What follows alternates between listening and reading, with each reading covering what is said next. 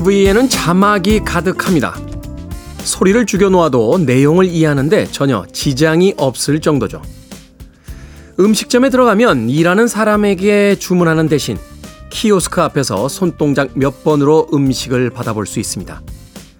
SNS에는 글과 춤은 넘쳐나지만 말과 이야기는 그리 많지 않습니다. 어쩌면 우리는 먼 훗날 말없이 서로를 이해한다는 노랫말 같은 세상을 살아갈지도 모를 일입니다. 노래를 감상하고 누군가의 말을 듣는 라디오가 갑자기 소중하게 느껴집니다. 4월 1일 토요일 김태훈의 Freeway 시작합니다.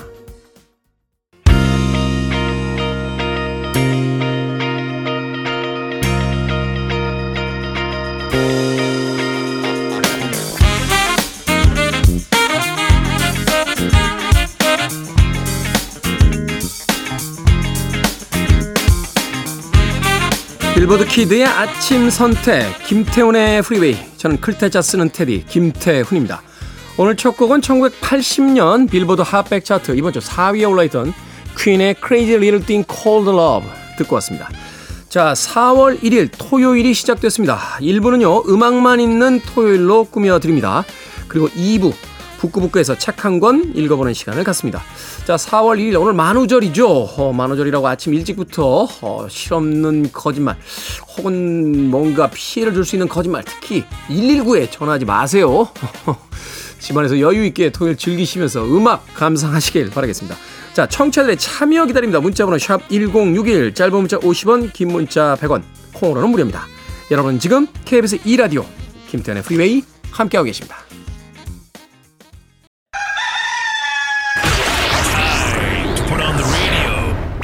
김태훈의 프리웨이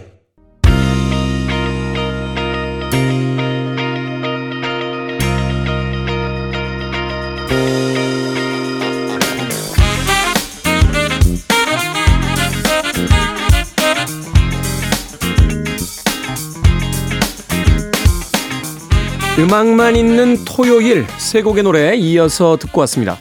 1990년 빌보드 핫백 차트 이번 주 2위에 올라있던 토미 페이지의 I'll Be Your Everything 그리고 이어진 곡은 2000년 같은 차트 2위에 올라있던 Destiny's Child의 Say My Name 그리고 2010년 역시 같은 차트 8위에 올라있던 저스틴 비버와 루다크리스가 함께했던 Baby까지 세 곡의 음악 이어서 듣고 왔습니다. 자, 3397님, 테디, 지난 9월에 형이 타던 차를 고치면서 탔는데요. 거의 6개월 동안 고친 것 같습니다. 주말에 시간 날 때 부품 주문하고 수리 맡기고 했더니 이제 좀 탈만합니다. 하셨습니다. 그렇죠. 어, 차라는 게 사실은 계속 그렇게 고치면서 타는 거잖아요. 뭐 우리나라 사람이다라고 일반화 시키고 시키고 싶지는 않습니다만 차를 너무 자주 바꿔요. 네. 지구 환경 생각한다면서 빨대 안 쓰면서 차는 자주 바꾸는데 차 한 번 바꾸면 빨 빨대 한 천만 개 아끼는 것보다 더 그렇지 않나요? 네. 제 차도 지금 10만 킬로가 넘었어요. 어, 사실은 이제 한 10만 정도 타니까 옛날 생각하면서 이 카센터에 엔진 오일 밖으로 들어갔다가 아, 차를 좀 바꿔볼까요? 라고 했더니 그 미케닉께서 이 차를요? 이 차는 미국 사람들은 기본 한 50만 타고요. 어, 오래 타면 80만 킬로, 100만 킬로도 탑니다. 라고 하시는데 깜짝 놀랐습니다. 네, 요새 차 옛날 차 같지 않습니다.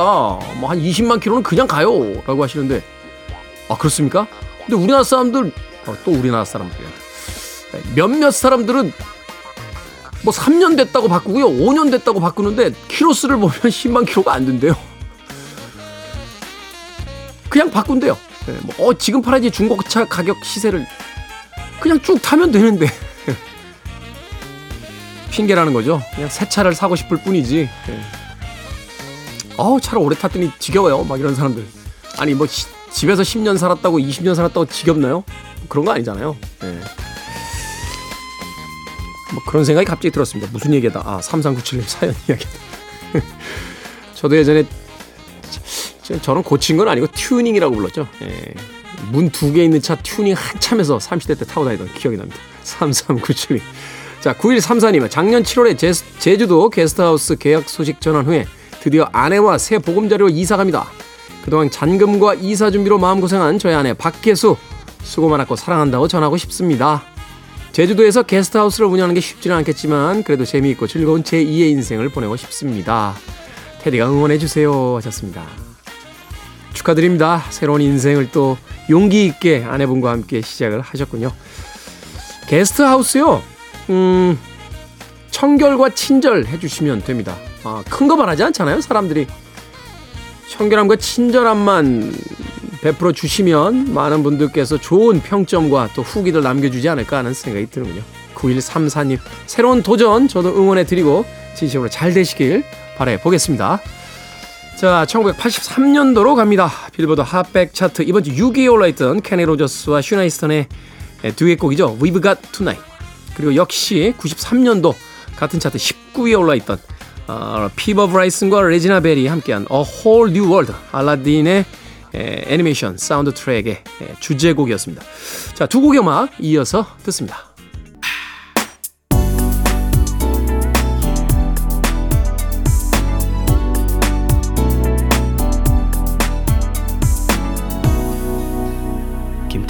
Freeway.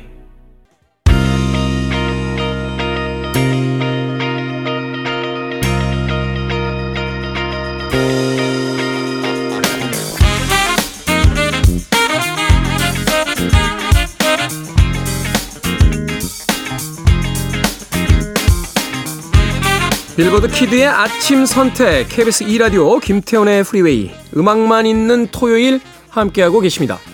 두 곡의 음악 듣고 왔죠. 1970년대 히트했던 어, 빌보드 핫백 차트 히트곡들 77년도 핫백 차트 3위에 올라있던 텔마 휴스턴의 Don't Leave Me This Way 그리고 74년도 역시 같은 차트 8위에 올라있던 MFSB TSOP라는 곡이었어요. The Sound of Philadelphia라는 곡 MFSB의 음악으로 듣고 왔습니다.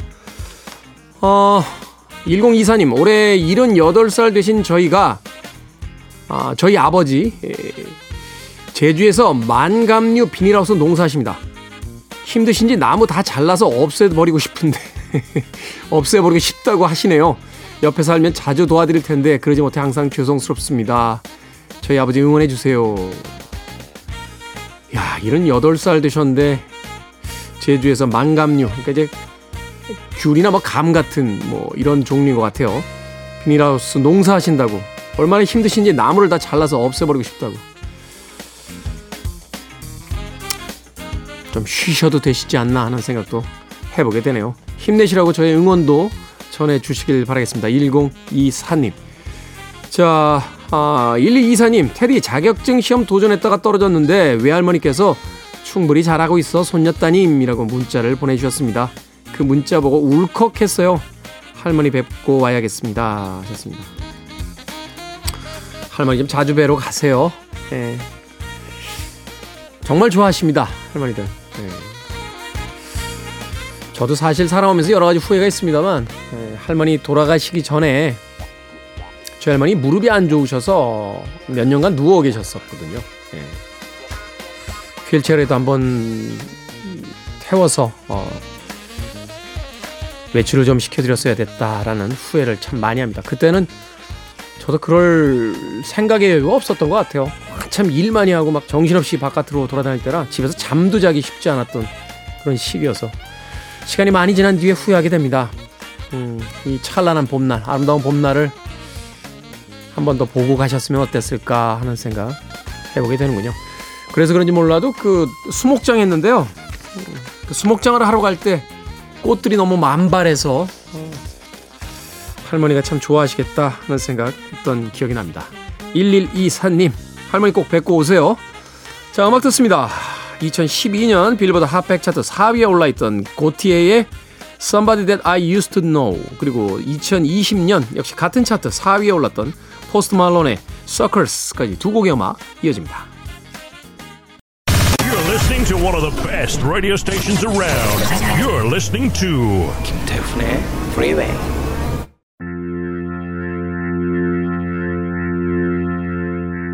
빌보드 키드의 아침 선택 KBS 2라디오 김태훈의 프리웨이 함께하고 계십니다. 1부 끝곡은 2008년 빌보드 핫백 차트 이번 주 차트 1위를 기록한 리오나 루이스의 Bleeding Love 듣습니다. 저는 잠시 후 2부에서 뵙겠습니다.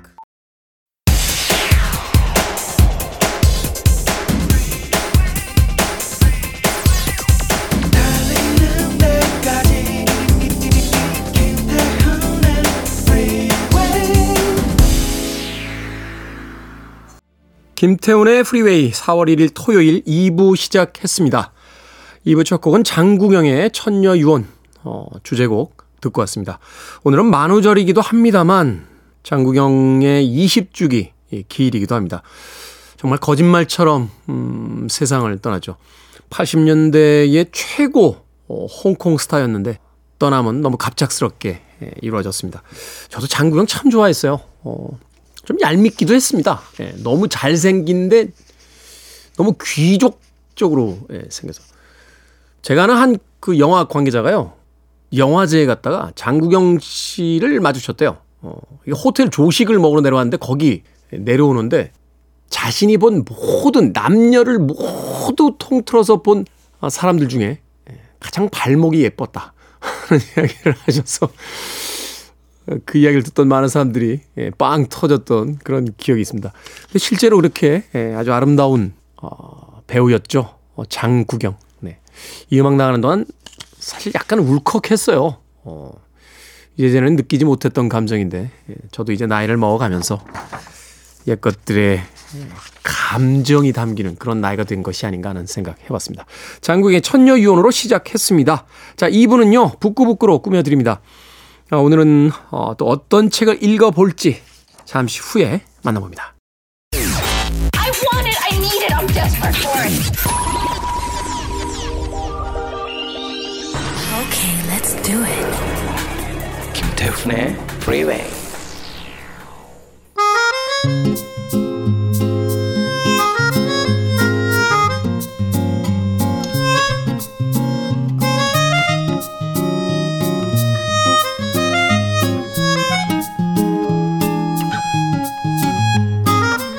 오늘도 책 한 권을 뚝딱 읽어보는 시간입니다. 북구북구 북튜버 이시안 씨 나오셨습니다. 안녕하세요. 네, 안녕하세요.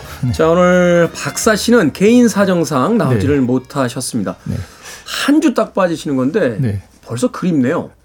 그리고 하필이면 만우절날 빠지셔가지고 되게 거짓말같이 느껴져요. 그렇군요. 날짜도 딱 맞추셨는데 네. 다음 주에는 나오실 테니까 아, 너무 그리워하진 않기로 하겠습니다. 어, 그 만우절날 하시는 말씀이라 그 믿지 못하시는 아, 아, 애청자분도. 네. 아, 오늘은 뭔가 약속하고 뭔가 이렇게 선언하고 이런 거는 좀 피해야 아, 네, 되는 그렇죠, 날이군요. 그렇죠. 네. 알겠습니다. 그럼 다음 주를 직접 확인해 보시길 바라겠습니다. 자, 오늘 만우절을 맞아서 야, 참 책 선정이 기가 막혔다. 그러네요. 하는 생각을 해보게 됩니다. 네. 거짓말을 하면 코가 길어지는 어, 코가 늘어나는 캐릭터죠. 아마 이 이야기만 들어도 전 세계의 많은 사람들이 벌써 피노키오라고 그렇죠. 정답을 맞추지 않을까 하는 생각이 듭니다. 자, 오늘은 카를로 콜로디 이탈리아 작가죠. 카를로 콜로디의 에, 신문에 연재되다가 결국은 한 권의 책으로 어, 묶여나왔던 피노키오라는 책을 읽어보도록 하겠습니다. 자, 먼저 칼로 콜로디라고 하는 이 작가에 대한 소개부터 좀 해주시죠. 네, 카를로 콜로디는 이탈리아 아동문학 작가고 언론인으로 소개가 되는데요. 네. 어떤 소개를 보면 제일 앞에 군인이라고 먼저 나와요. 음. 본명은 카를로 로렌친인데 어머니의 고향이 콜로디 마을이래요. 그래서 필명으로 콜로디를 따왔다라고 하더라고요. 아, 필명이군요. 네, 그러니까 네. 우리나라 치면 뭐 김대구, 박부산 음. 뭐 이런 정도. 근데 유럽의 어떤 그 성의 전통, 그러니까 네. 이제 그 family name이라고 하죠. 네. 그 성을 만들 때 처음에 이제 직업, 그다음에 이제 지역 이름을 줄여 써서 아. 이제 성을 만들었으니까 뭐 Hill 같은 것도 그렇고 그렇죠. 네, 네. 그러다 네. 보니까 뭐 나름 전통 있는 필명이다 이렇게 이야기할 생각해 보니까 이 사람이 피렌체 출신이라 네. 그 김대구 박부산보다는 그 뭐 이팔당리 정도가 맞겠네요. 네. 그렇군요. 1826년 이탈리아 피렌체 유복한 집안에서 태어나서 그리고 콜로디에서 초등학교를 다닌 다음에 신학교에 다닙니다. 네. 1847년에 아니 49년에 동생 파울로와 함께 입대를 해요. 그리고 예비역 이탈리아 육군 소령으로 이제 제대를 하거든요. 네, 군대 생활을 했군요. 음, 네. 10, 그 12년 동안 했습니다. 오. 네, 1848년부터 1860년까지 이탈리아 통일 전쟁에서 토스카나 대공국의 지원병으로 참전을 했고요. 네. 1857년 두 번째 독립 전쟁에 참가하던 중에 피렌체에 새로 생긴 일간지에 처음으로 콜로디라는 필명을 사용해서 이제 연재를 시작해요. 음. 그 뒤 피렌체에서 잡지, 신문의 기고가로 활약을 했고요. 정치 잡지를 창간해서 애국 사상과 독립운동을 고취하기도 했습니다. 어, 굉장히 정치적인 인물이군요. 그러니까요. 어. 군인에다가 그러니까. 생각보다는 사실 이제 이탈리아 역사를 살펴보면 그 식민지 시절을 또 겪었고 또 내전 상황이 네, 됐잖아요. 네, 네. 그 양쪽으로 갈려서 전쟁을 치르기도 했으니까 네. 사실 우리나라와 굉장히 흡사한 그런 어떤 역사를 또 가지고 있어요. 그렇죠. 생긴 것도 반도라고 해가지고 네. 생긴 것도 비슷하고 나라 모양도 그러네요. 네네. 약간 우리나라는 뭐 호랑이나 이제 토끼에 비유합니다만 네. 이탈리아는 약간 장화처럼 장화. 네. 비슷하게 생겼는데 이렇게 다르게 보이나 봐요. 그러니까. 네. 도서관에서 근무를 했었는데요. 그때 페루와 오누아 부인의 우화를 번역하면서 어린이 세계에 관심을 가지게 되었고요. 1881년에 발표된 눈과 코는 좋은 반응을 얻었습니다. 음. 그때 이제 로마의 어린이 신문 편집장이요 소설을 부탁하거든요. 그게 피노키오예요. 아, 어린이 신문, 어린이 잡지에 네, 연재물로. 연재물로. 네. 그 1881년에 이탈리아 어린이 잡지 총 15장에 걸쳐서 연재를 했었는데 예, 나중에 36장의 이야기로 완성되어서 1883년에 출간이 됩니다. 그러니까 사실 그 전에 15장 분량으로 끝날 때는요. 피노키오가 나무에 매달린 채 죽는 결말이었거든요. 아, 저도 그 얘기 듣고 깜짝 놀랐어요. 이 강도를 당해가지고 그 네. 목이 매달려서 죽는 설정으로 나오잖아요. 네. 근데 나중에 이제 부활을 하잖아요. 여기 그 36장까지 가면은. 음, 네. 그래서 처음에는 그렇게 결말을 냈었는데 네. 이게 또 독자들한테 워낙 인기가 있으니까 계속 연재해달라. 그러면서 이게 결국 출간까지 되는데요. 당시에 100만 부 이상 팔린 베스트셀러가 됩니다.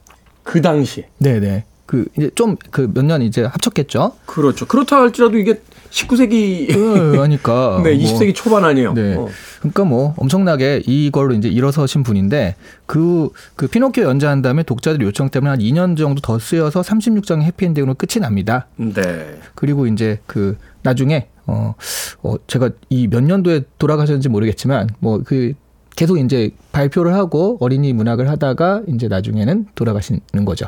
그렇군요. 이탈리아의 이제 어린이 문학을 대표하는 네. 그런 작가로서 저도 사실은 이 칼로 콜로디가 그 피노키오를 그 그런 비극적인 결말로 신문에서 연재를 끝내려고 했다. 원고를 안 줬대요.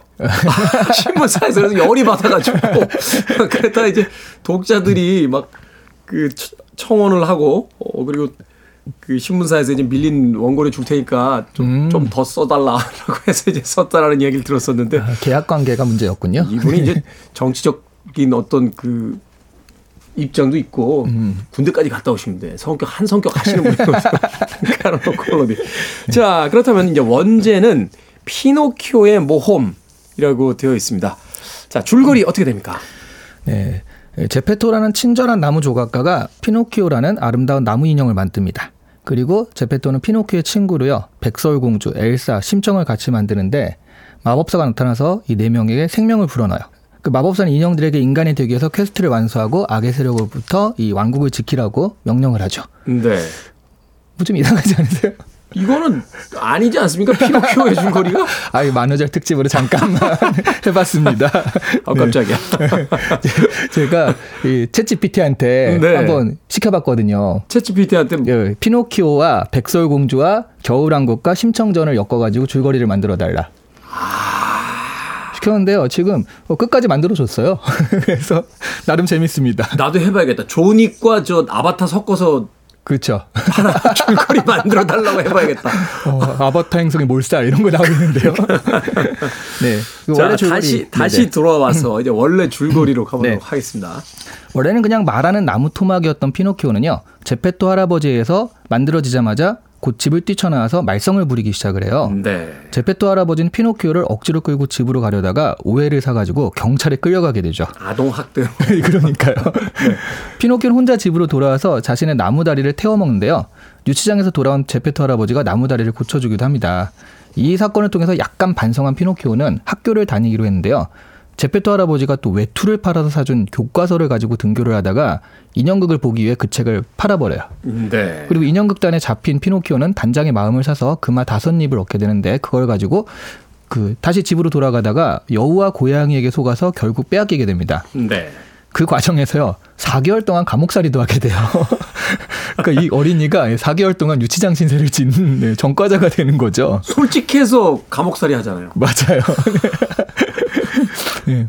그 그러다가 파란머리 요정을 만나서 마치 엄마와 같이 보호를 받습니다. 요정의 집에서 피노키오는 학교도 열심히 다니고 우등생 생활을 하지만 사람이 되기로 예정된 바로 전날 학교 친구인 램프익의 꼬임에 빠져가지고 환락의 섬으로 가게 되고요. 네. 거기서 몇 달 지내는 사이에 당나귀가 되어버립니다. 음. 그러다가 잡아먹힐 위기에 처했다가 바다로 도망 바다에 이제 빠뜨려지게 되거든요. 어 그리고 이제 그 당나귀에서 그 다시 이제 나무 인형으로 되는데 그러다가 또 그 바다로 도망을 치다가 피노키오가 고래에게 먹히게 돼요. 네. 그 고래 뱃속에는 피노키오를 찾아 나섰다가 행방불명된 제페토 할아버지가 있었습니다.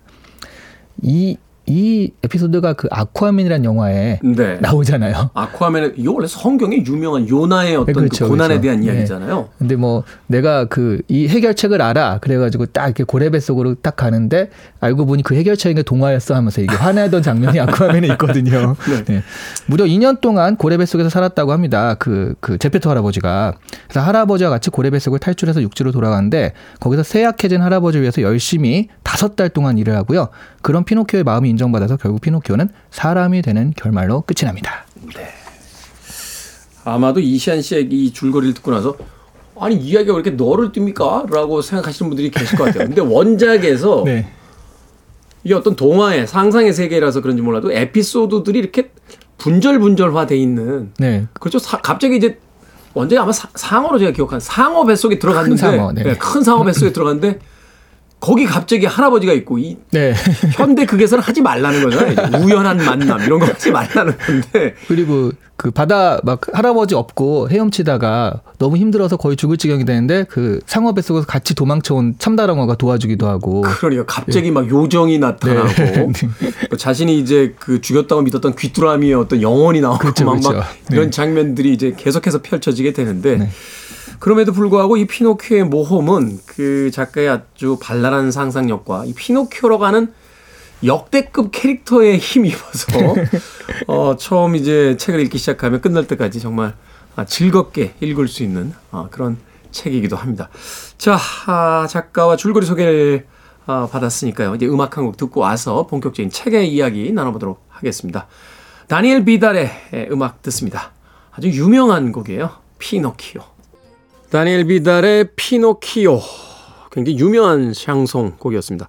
음악이 나가니까 아, 이찬 씨께서 어? 이 곡? 이라고 하셨는데 이 곡 의외로 제목을 잘 모르시는 분들이 그러니까요. 계세요. 네. 더군다나 이제 그 불어 발음이라서 네.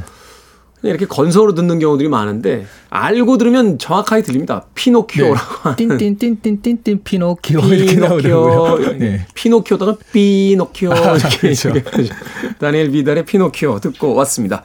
빌보드 키드의 아침 선택 KBS 2 라디오 김태훈의 프리웨이 북끄북끄 이시한 씨와 함께 오늘 카를로 콜로디의 피노키오 읽어보고 있습니다. 자 앞서서 줄거리 소개해 주실 때 아마도 많은 분들이 피노키오에 그런 이야기가 있어요? 라고 생각하시는 분들이 어, 굉장히 많으실 것 같아요. 이게 우리가 어린 시절에 읽었던 동화와는 음. 완전히 다른 이야기, 완전히 다르다기보다는 생략된 이야기가 워낙 많았기 때문에 맞습니다. 이제 그런 느낌을 받게 되는데 이번에 새로 읽으시면서 어, 야 예전에 읽었던 동화하고 비교했을 때 이 에피소드 정말 흥미진진했다.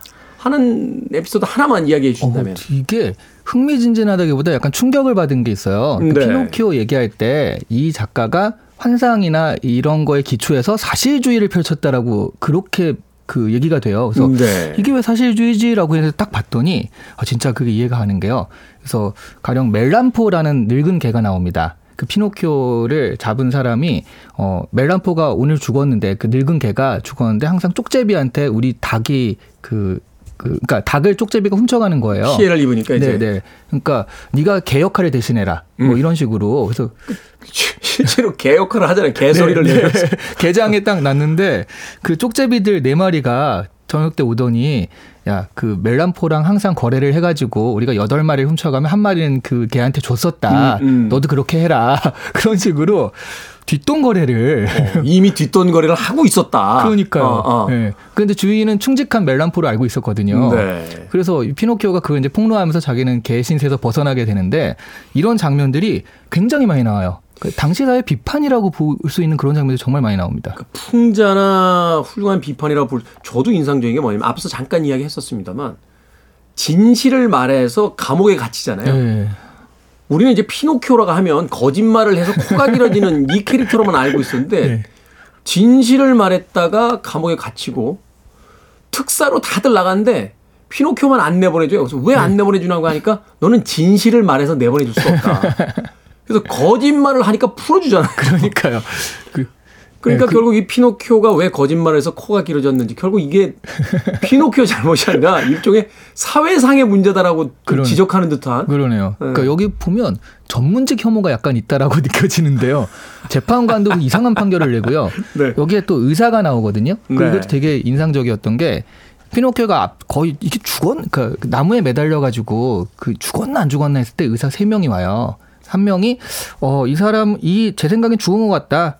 혹시라도 살아있다면 그것은 죽지 않았다는 증거겠죠. 이러는 거예요. 그러니까. 또한 명은 아직 살아있다. 혹시라도 살아있지 않다면 그건 죽었다는 얘기일 거야. 뭐 음. 이런 식으로. 그러니까 마지막 의사가 어, 신중한 의사라면 자기가 잘 모르는 말은 안 하는 게 좋습니다라고 아무 말도 안 하거든요. 뭔가 의사들에 대한 엄청난 혐오가 느껴졌어요. 약간 사무엘 베케트의 그 고도를 기다리며 같은 화법 아닙니까? 네. 아, 죽었습니다. 네. 하지만 살아있다면 그것은 죽지 않았다는 증거죠. 뭐 이런 식. 그러니까 이게 도대체 무슨 얘기지 할 정도로 이 책에서 주로 이제 등장하고 있는 건 세상이 얼마나 우스꽝스럽고 거짓과 아, 말장난으로 가득 차 있는가에 대한 이야기들. 앞서 이야기한 그 감옥 같은 경우도 결국은 진실을 말하는 자는 갇혀 있고 네. 이게 일종의 정치적인 입장이 굉장히 강했다고 네, 했잖아요. 네, 그럴 수도 있어요. 정치 풍자 같은 거예요. 말하자면 그렇습니다. 정치인들 중에 진실을 말하는 자는 감옥에 갇혀 있고 네. 거짓을 말하는 자는 밖에 있는 상황들. 뭐 이런 그리고 이 안에서 세계관이 딱 있잖아요. 그 나무 인형이 말을 해도 아무도 신기하지 않고요. 음. 그리고 여기서 요정이 그 처음에 코가 길어지는 그걸 보면서 그래 거짓말에는 두 가지 종류가 있지. 하나는 코가 길어지는 거짓말이고 하나는 다리가 짧아지는 거짓말이야. 음, 음. 다리가 짧아지면 진짜 큰일 날 뻔했죠. 너는 코가 길어지는 거짓말을 하고 있구나. 그러니까 그러니까 거짓말이 일상화되어 있다라고 하는 것을 그 요정의 입에서도 알 수 있고 네. 뭐 이 만나게 되는 많은 사람들 물론 이제 좋은 사람도 있죠. 이 서커스단 단장 같은 경우는 피노키오의 어떤 그 용기에 감탄을 해서 그 말을 주기도 합니다만 네. 길에서 만나는 여우와 고양이는 그의 돈을 훔치고 어른들은 진실을 말했다고 감옥에 가두고 음.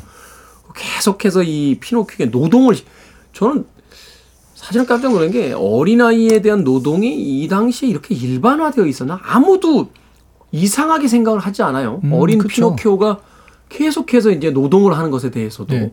근데 이 당시가 1800년도 말에서 1900년도 넘어갈 때잖아요. 그렇죠. 그럼 딱 이제 산업혁명 때라 음. 공장에서 아이들 노동력이 엄청 필요할 때고 그리고 산업혁명 당시에 영국의 평균 수명이 19세라고 하잖아요.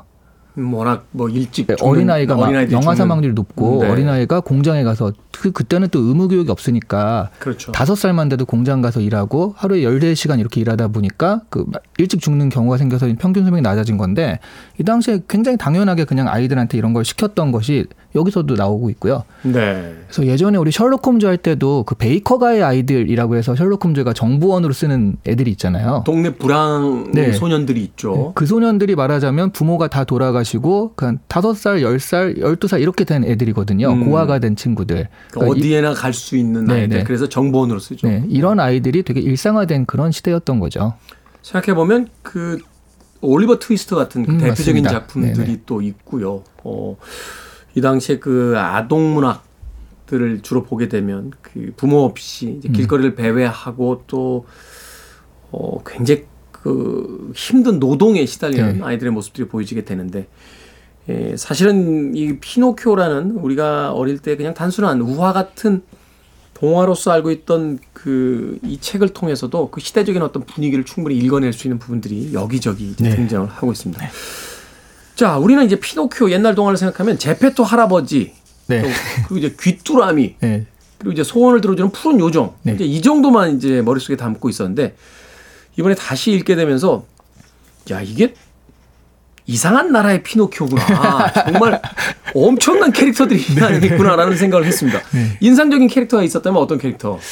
일단 저는 두 명인데 지미니 크리켓. 그러니까 이 지미니 음. 크리켓은 아마 그 디즈니가 이것을 피노키오를 1940년대 애니메이션을 만들었거든요. 네. 그러면서 이제 귀뚜라미한테 붙여준 이름인데 이 지미니 크리켓이 처음에 너무 허무하게 죽었다. 신, 신발을 던져서 죽네? 그렇죠? 망치를 던져서. 아, 망치를 던져 죽죠. 네. 네. 잔소리를 하니까 망치를 던져서 바로 사망을 했는데 이게 뭐지 하는데 나중에 또 영혼이 돼가지고 또 네. 가이드로 나오잖아요. 계속 쫑알쫑알거리면서 네. 잔소리하면서 네. 따라다니잖아요. 아, 그리고 디즈니에서 이 피노키오 애니메이션 만들 때요. 이 영화가 그러니까 그 음악이 굉장히 중요한 그 첫 번째 영화였대요. 네. 그래서 그 디즈니 성 나왔을 때 디즈니 하면은 딴딴딴딴딴딴딴 그거 있잖아요. When You Wish Upon a Star. 네. 네. 그게 지미니 크리켓의 이 귀뚜라미의 음, 테마곡이더라고요. 그렇죠. 어. 네. 그래서 지미니 크리켓이 이제 기억에 남았고 그리고 여기서 다시 읽어봤을 때 아, 이거 진짜 호구 아니야 하는 게 꼭두각시 그 극장 주인 허풍선이라고 나오고 처음에 되게 무시무시하게 묘사가 되거든요. 음, 음.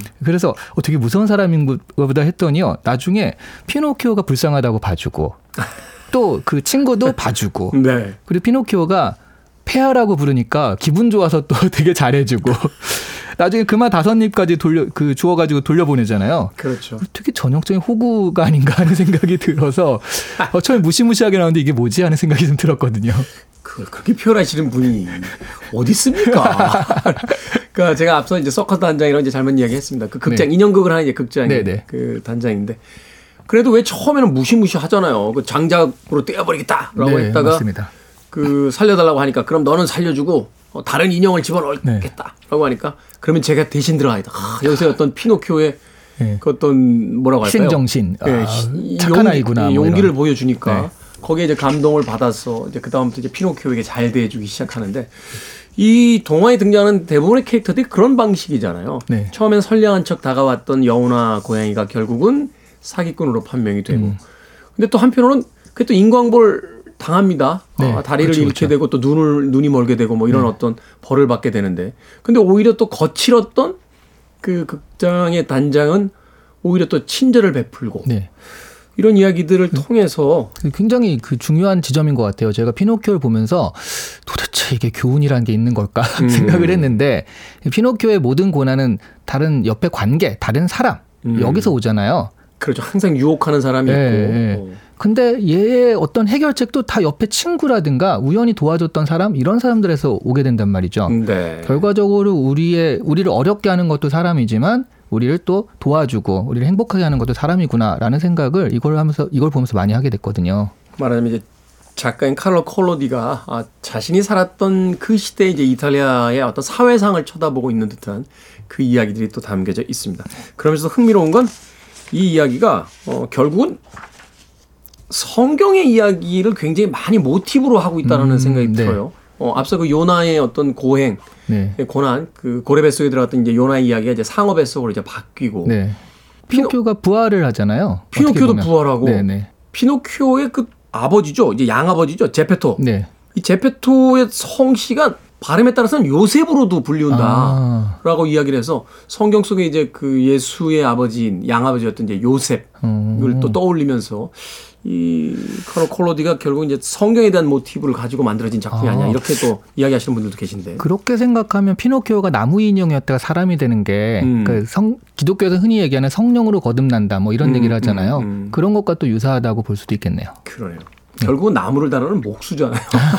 제페토 할아버지가. 그러네요. 그 직업 자체가 네. 참 여러 가지 이야기들이 이 책 속에 담겨져 있습니다. 어, 오늘 박사님이 안 계시니까 이렇게 네. 기독교 얘기를 많이 할 수 있네요. 그렇죠. 박사님 돌아오셔야 될 것 같아요. 또 이러면 또 불교적으로 그러니까. 해석을 해주시는 분이 한분 네. 계셨었는데. 자, 음악 한 곡 듣고 와서 어, 나머지 피노키오에 대한 이야기 나눠보도록 하겠습니다. 톰슨 트윈스의 음악 중에서 Lies 듣습니다.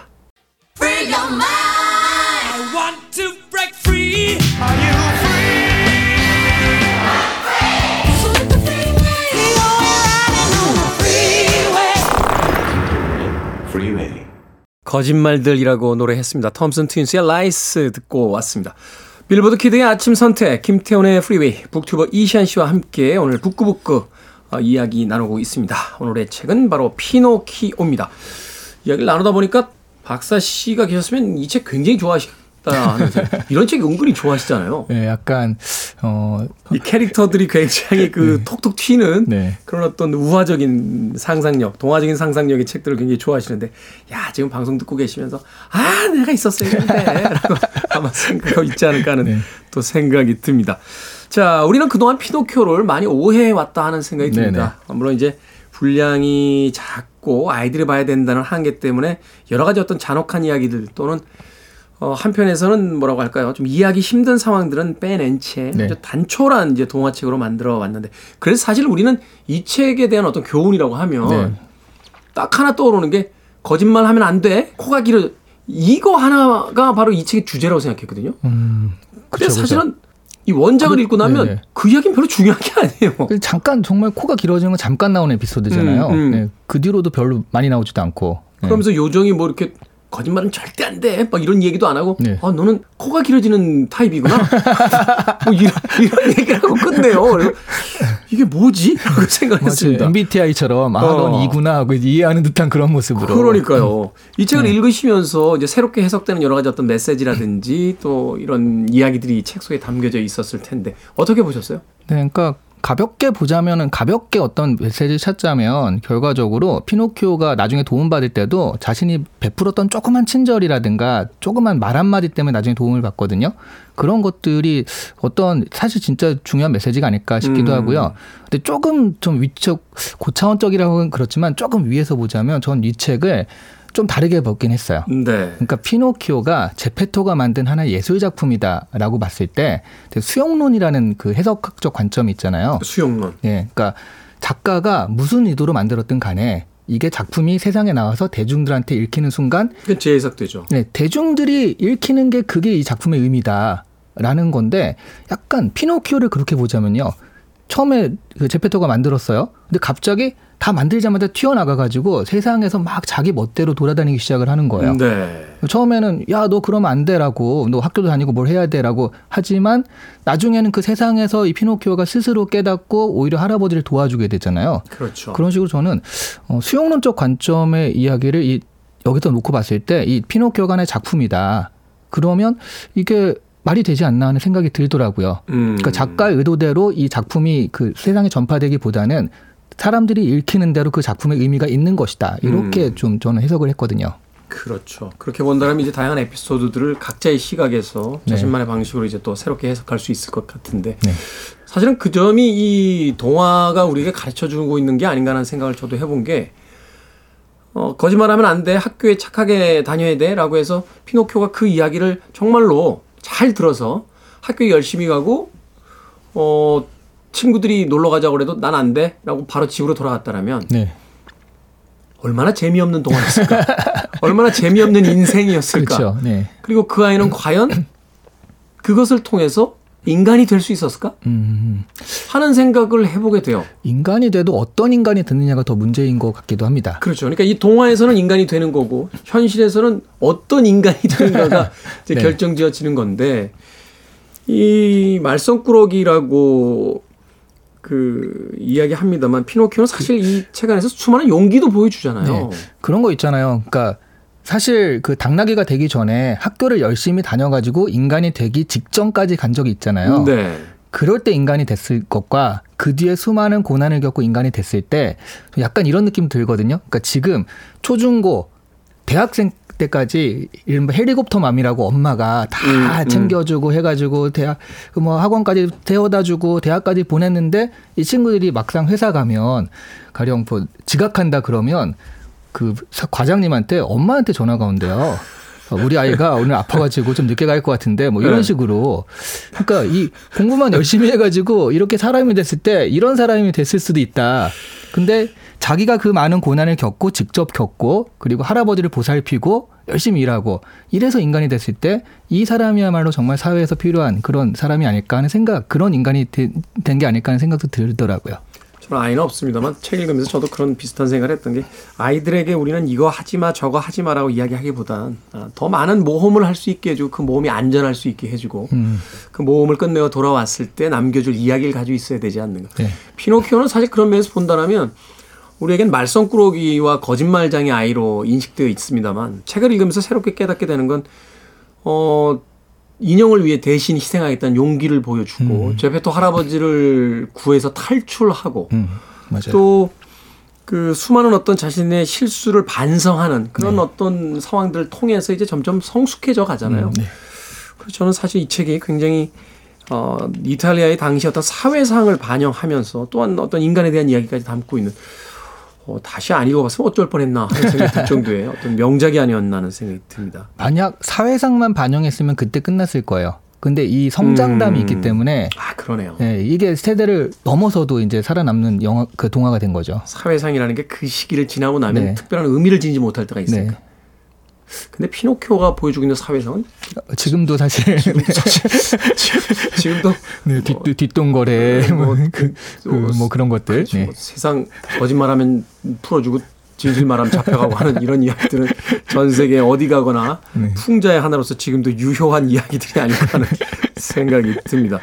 자, 이 카로 콜로디의 피노키오 어린아이인데 이 어린아이에게 너무 많은 유혹이 등장합니다. 맞습니다. 그리고 또 성숙한 척 하지만 그 유혹에 넘어갈 때마다 아, 어, 아 어린아이일 수밖에 없구나 하는 또 생각을 하게 되는데 이시안 씨가 봤을 때 아, 가장 견디기 힘들 것 같은 유혹은 어느 대목에서 나왔어요? 어, 저는 이 말이 너무 논리적이어서 나라도 음. 넘어가겠다는 게 완전 제일 처음에요. 그러니까 제일 처음에 그 할아버지가 책을 사줘가지고 학교에 가는 에피소드가 있잖아요. 근데 학교에 네. 안 가고 그 인형극을 보러 가는데 네. 그때 네. 그 꼬시는 애가 뭐라고 하냐면 학교는 언제든지 갈 수 있지만 피리 소리는 오늘만 들을 수 있어.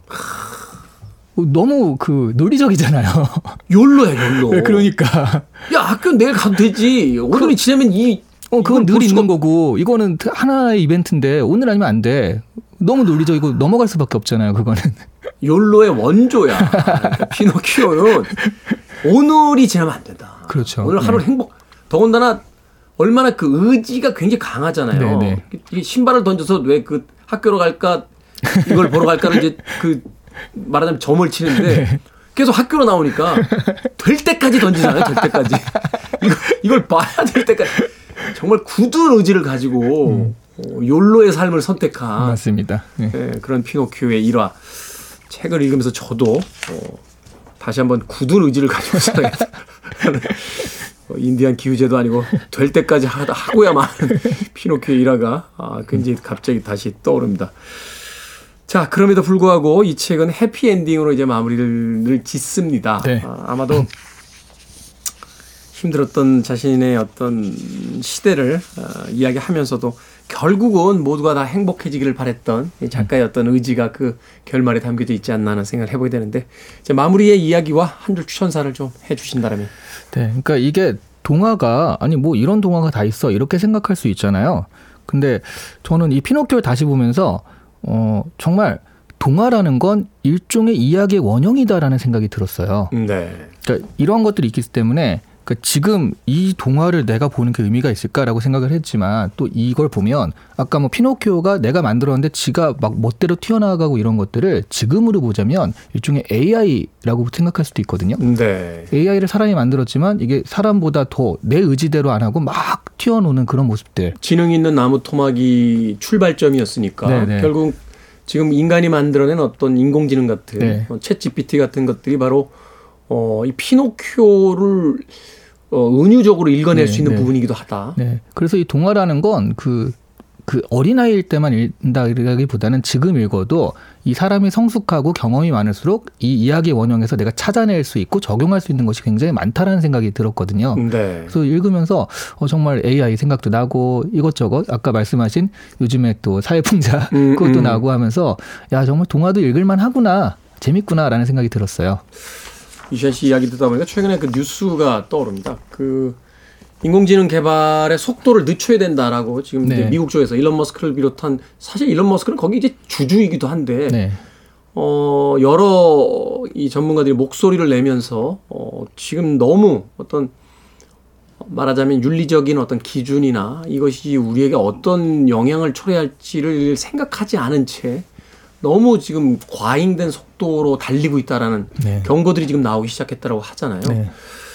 그런 시대에 이 피노키오, 어, 이 피노키오를 인공지능으로 읽는다라면 그런 은유마저도 이제 우리가 생각해 볼 수 있겠다는 네. 이야기를 또 해주셨습니다. 아 그러네요. 이 책이 2023년에 여, 전히 유효한 이유가 분명히 있군요. 네. 어, 한줄 추천사. 네, 이 책을 보면 피노키오를 재발견하게 되거든요. 네. 근데 그 재발견한 피노키오가 좋을지는 잘 모르겠습니다.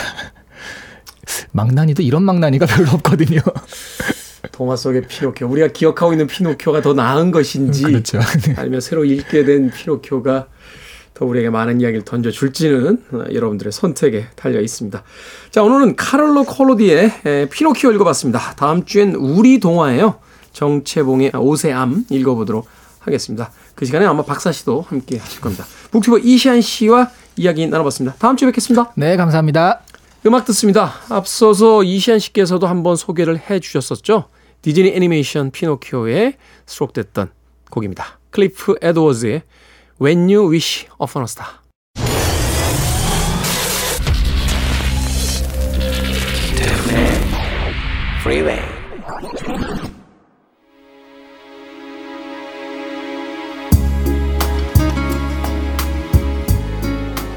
빌보드 키드의 아침 선택 KBS 2라디오 김태훈의 프리웨이 함께하고 계십니다.